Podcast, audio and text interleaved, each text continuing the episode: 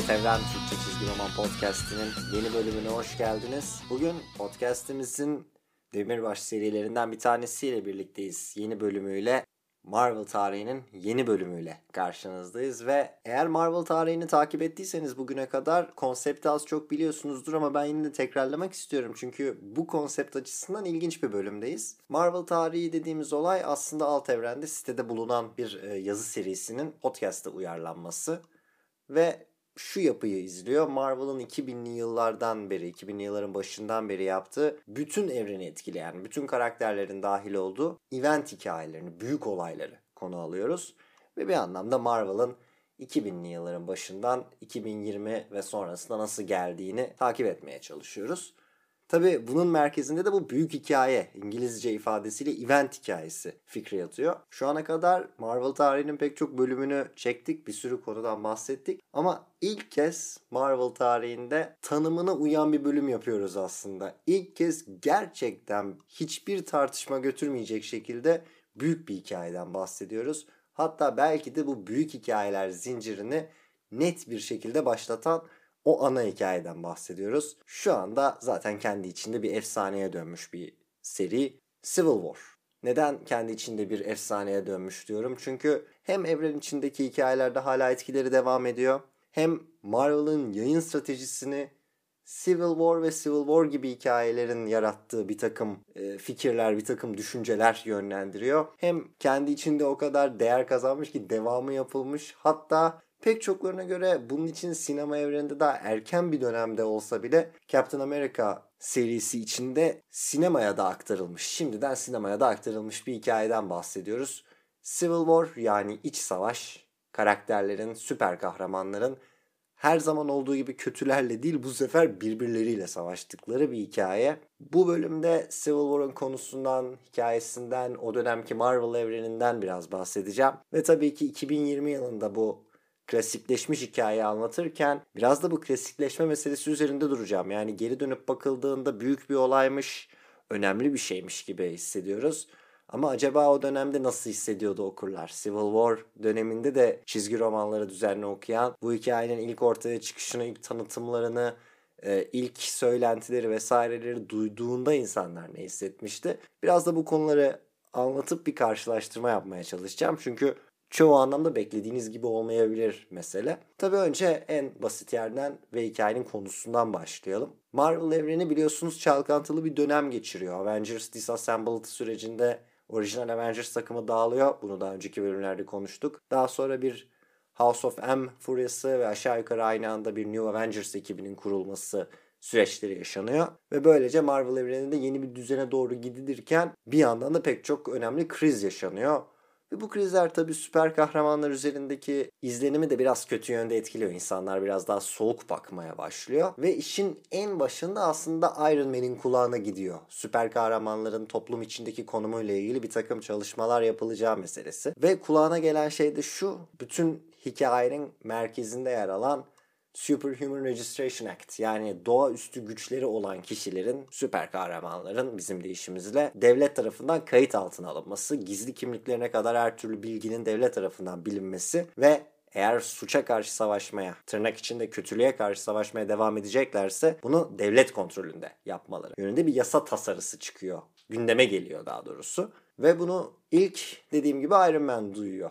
Ee, bu unutulan bir detay ama en en en başlarında işin Iron Man aslında bunu durdurmanın bir yolu olup olmadığını araştırıyor. Yapılabilecek bir şey olup olmadığını araştırıyor. Ve artık böyle bir sürecin kaçınılmaz hale geldiğini görünce de diyor ki o zaman biz bunu destekleyelim. Biz bununla birlikte hareket edelim ki en azından işlerin ilerleyişinde bizim de bir söz hakkımız olsun. Yani bu bize zorla dikte edilmesin. Biz de bu sürecin bir parçası haline gelelim. Böylece bu yasa ihtimaline karşı Iron Man evet diyenler, yapalım bu işi diyenler tarafında yer alıyor. Serinin başında genç bir süper kahraman takımı böyle canlı yayın falan yapan biraz daha böyle modern bir ekip. Eski Marvel kahramanlarından köklü e, kötü karakterlerinden Marvel'ın Nitro'yu köşeye sıkıştırıyor. Ve Nitro böyle büyük patlamalara sebep olma gücü olan bir e, arkadaşımız. Ve eskaza bu karakteri bir okulun çok yakınında sıkıştırıyorlar. Ve Nitro bu gücünü kullanarak o okulda bir patlama yapıyor ve süper kahramanların bu pervasız davranışı nedeniyle e, aslında bir okul dolusu çocuk hayatını kaybetmiş oluyor. Ve bu olay yaşandıktan sonra, bu kırılma noktası yaşandıktan sonra yasa artık çok ciddi bir şekilde dile getirilmeye hatta hemen gündeme alınmaya başlanıyor. Ve Iron Man'in desteklediği bu yasaya aslında hiç beklemediğimiz bir karakter. Daha doğrusu hiç beklemememiz gerekeceği düşünülen bir karakter e, Kaptan Amerika karşı çıkıyor. Yani Amerika'nın geçirmeye çalıştığı yasaya Amerika'nın sembolü olarak çoğu zaman kullanılan Kaptan Amerika karşı çıkıyor. Kendi tarihinde aslında birkaç kere daha olduğu gibi e, Amerika ile karşı karşıya geliyor. Bu tabi biraz daha okuyucu beklentilerini boşa çıkartmak için e, biraz daha sürpriz yapmak için muhtemelen alınmış bir karar ama sonuç olarak Kaptan Amerika bile Amerika'nın bu yasasına karşı çıkarak Civil War'daki ikinci tarafı Iron Man'e karşı gelen tarafı oluşturuyor.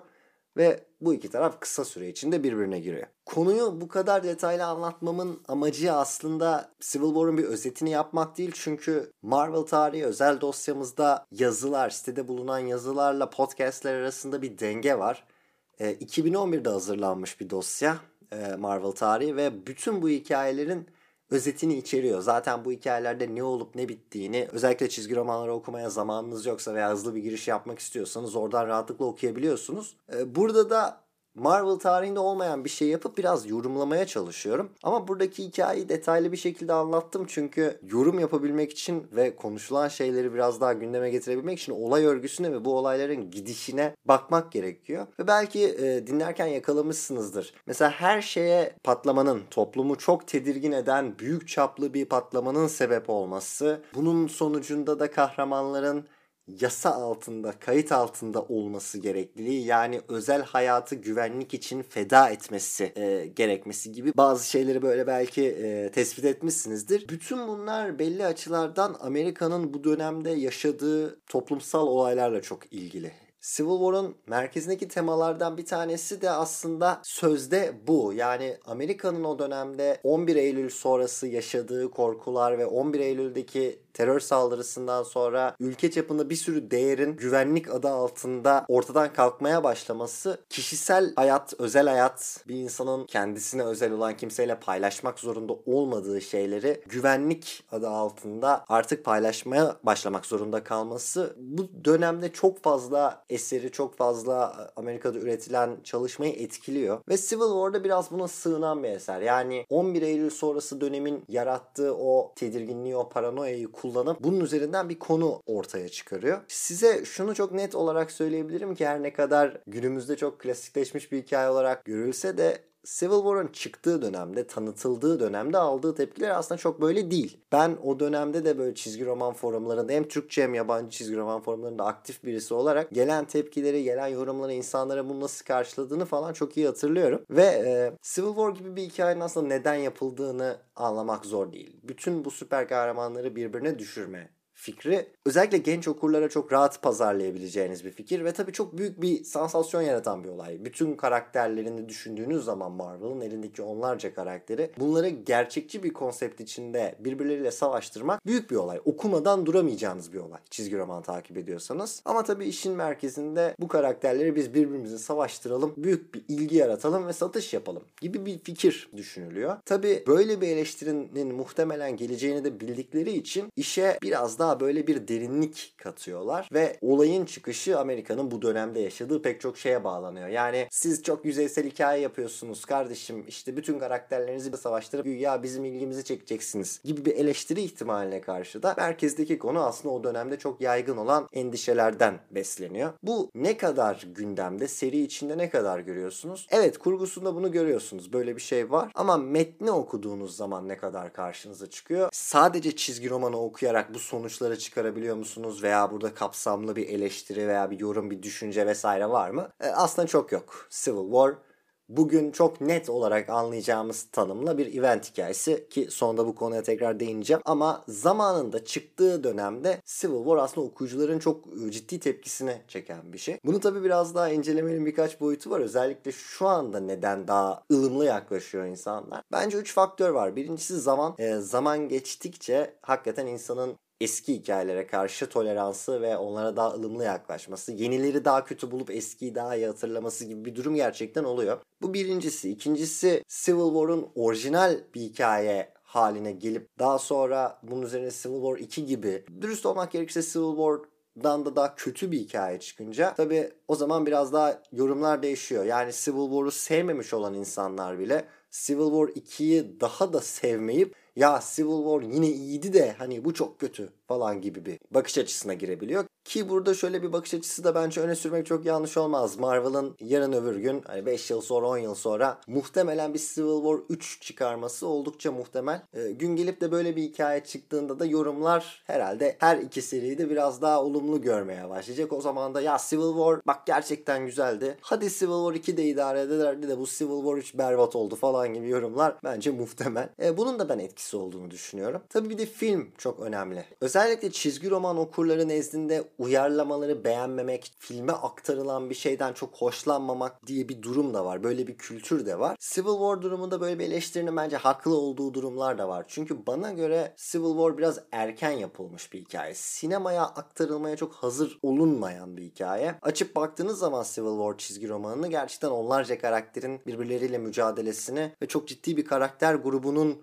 yaşadığı olayları görüyorsunuz. Filme aktardığınız zaman daha yeni bir evren olduğu için e, daha az karakterle aynı büyüklükte, aynı önemde hissettirmiyor e, kendine. Aynı zamanda tabii Civil War yıllardır var olan bir evren içindeki bir hikaye. Aynı büyüklüğü, aynı görsel şöleni yakalayamadığınız zaman da tabii ortaya biraz daha az etkileyici bir kurgu çıkıyor. Dolayısıyla Civil War'un daha sonradan yaşanan olaylarla biraz daha iyi gözükmeye başladığı bana göre bir gerçek. Ama zamanında hakikaten çizgi roman okurlarının özellikle hiç yoktan ortaya çıkmasıyla yani bir anda böyle bir event hikayesinin duyurulup 2-3 ay içinde e, bir 7 sayılık mini seriye bağlanıp orada şekillenmesiyle çok eleştirilmiş bir şey. Bu podcast'te yani Marvel tarihini podcast'te aktarmaya başladığım günden beri tabii ki yapacağımı biliyordum. Hatta e, bir tane çok güzel yorum bulmuştum e, eski bir e, çizgi roman forumunda.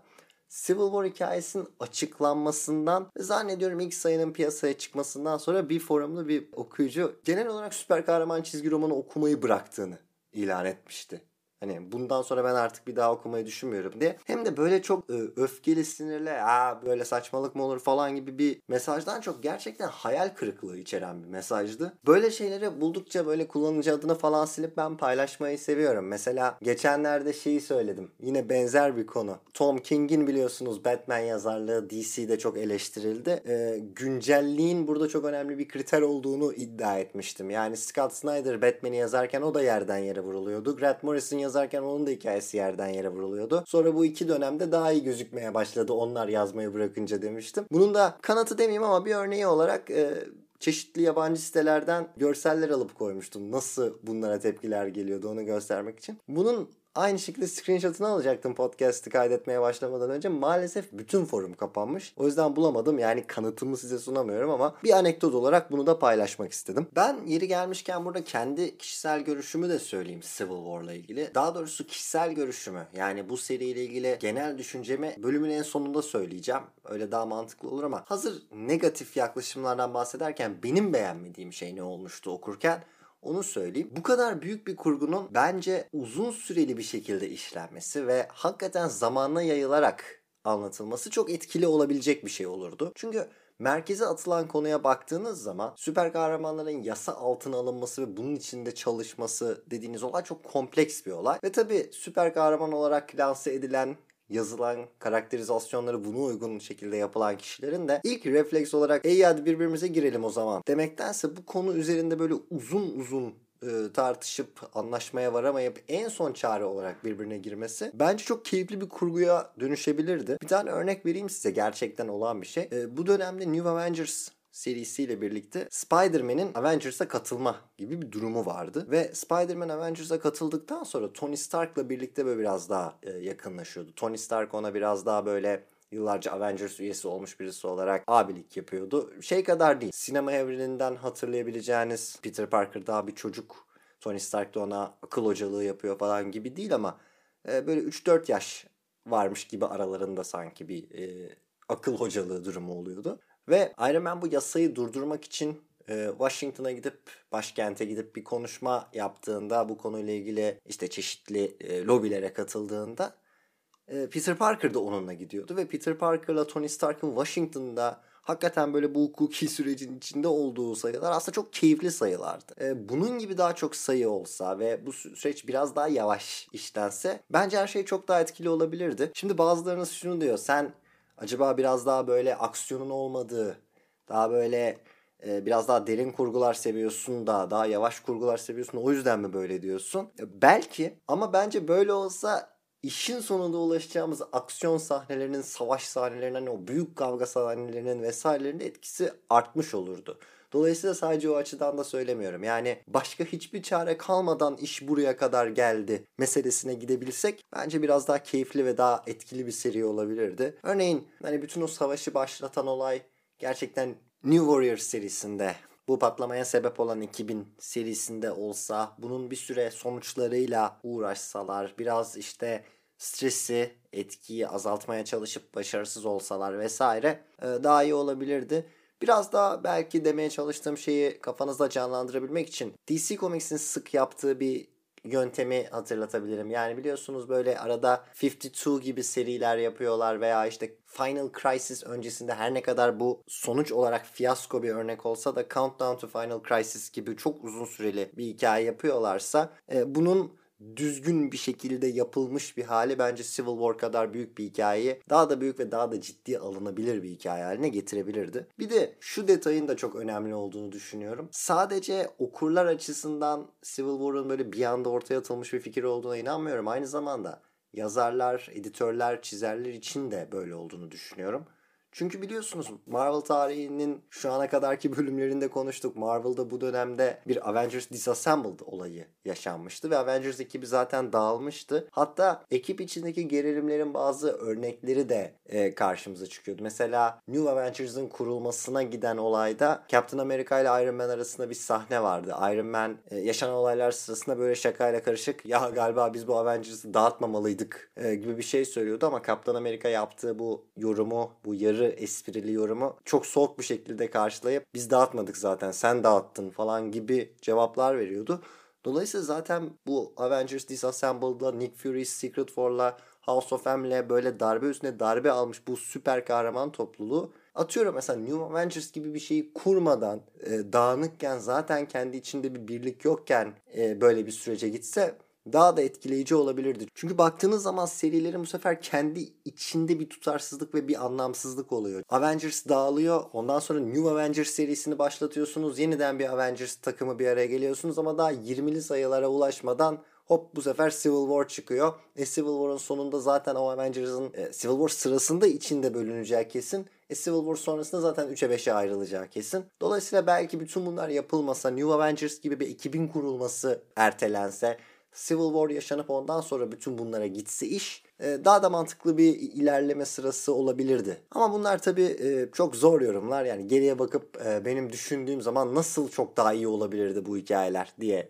söyleyeceğim şeyler. Tabii ki Civil War'u bu dönemden bakıp incelemek, geriye bakıp bunları söylemek çok kolay. Geriye bakıp söylemekten geriye bakıp konuşmaktan bahsetmişken bir tane daha çok enteresan nokta var bahsetmek istediğim. Şu anda Civil War'dan bahsediyoruz 2006-2007 yıllarında yayınlanmış bir hikaye ve bundan yalnızca bir sene sonra aslında 2008 yılında Marvel ilk kez bir sinema filmi çekip Marvel Cinematic Universe olarak adlandırdığımız şeyin temellerini atıp Iron Man filmini vizyona sokacak. Yani bir sene sonra o Robert Downey Jr.'ın oyunculuğuyla Tony Stark bildiğimiz süreç e, start almış olacak. Burada şöyle bir şey var. Şimdi Civil War gibi bir hikaye düşündüğünüz zaman ve bütün konseptin bir iç savaş olduğunu düşündüğünüz zaman olay süper kahramanlar arasında geçtiği için bir iyi ve bir kötü olmadığını düşünebilirsiniz. Yani hem Iron Man var bir şey savunuyor hem Kaptan Amerika var bir şey savunuyor ama ikisi de tam olarak kötü değil. Bu tabii ki doğru olmakla beraber aslında hikayenin anlatısına baktığınız zaman Civil War hikayesinde hatta bütün Civil War hikayelerinde Civil War 2'de de çok bariz bir şekilde bir tane iyi bir tane de kötü karakter var. Ve ironik ama Civil War hikayesinde özellikle sonundan itibaren baktığınızda kesinlikle kötü karakter Iron Man ve kesinlikle iyi karakter Kaptan Amerika olarak konumlanıyor. Dediğim gibi bunun aynısını Civil War 2'de de görebilirsiniz. Civil War 2'de de bu sefer tam tersine dönecek. İyi olan taraf Iron Man, kötü taraf olan Captain Marvel olacak. Ama şu çok ilginç bence. Marvel'ın tam bir sene sonra bütün sinema evrenini üzerine kurup çok ciddi bir başarı elde edeceği Tony Stark karakterini bu hikayede Kaptan Amerika'yı aslında pislik yapan, kötülük yapan adam olarak kullanması ve özellikle Civil War bitip savaşı Iron Man'in tarafı e, tam olarak kazanmamış olsa da kazanıp Iron Man bütün Marvel evreninin başına geçince iyice bir hani kötü diyenebilecek bir karaktere dönüşmesi. Tabii ki her zaman bir kahraman olarak değerlendirilse de kendisine karşı çıkanlara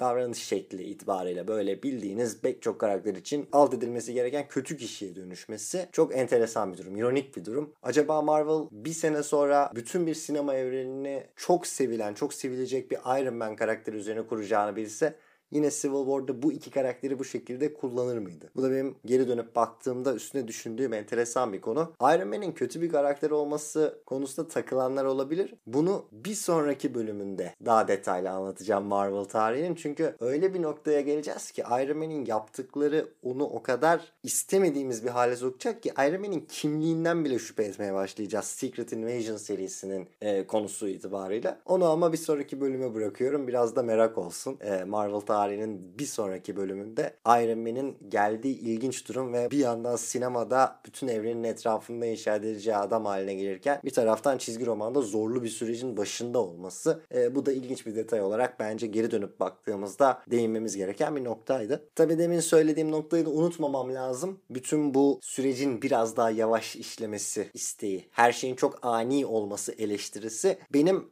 Civil War'u beğenmememle ilgili bir yorumdu. Bir de genel bir yorum yapmak istiyorum seriyle ilgili. Yani bugün yaklaşık 15 sene öncesine artık baktığımda Civil War hikayesi nasıl bir hikayedir? Çizgi roman olarak nasıl bir konumdadır? Bana sorarsanız tek bir cevabı var bunun.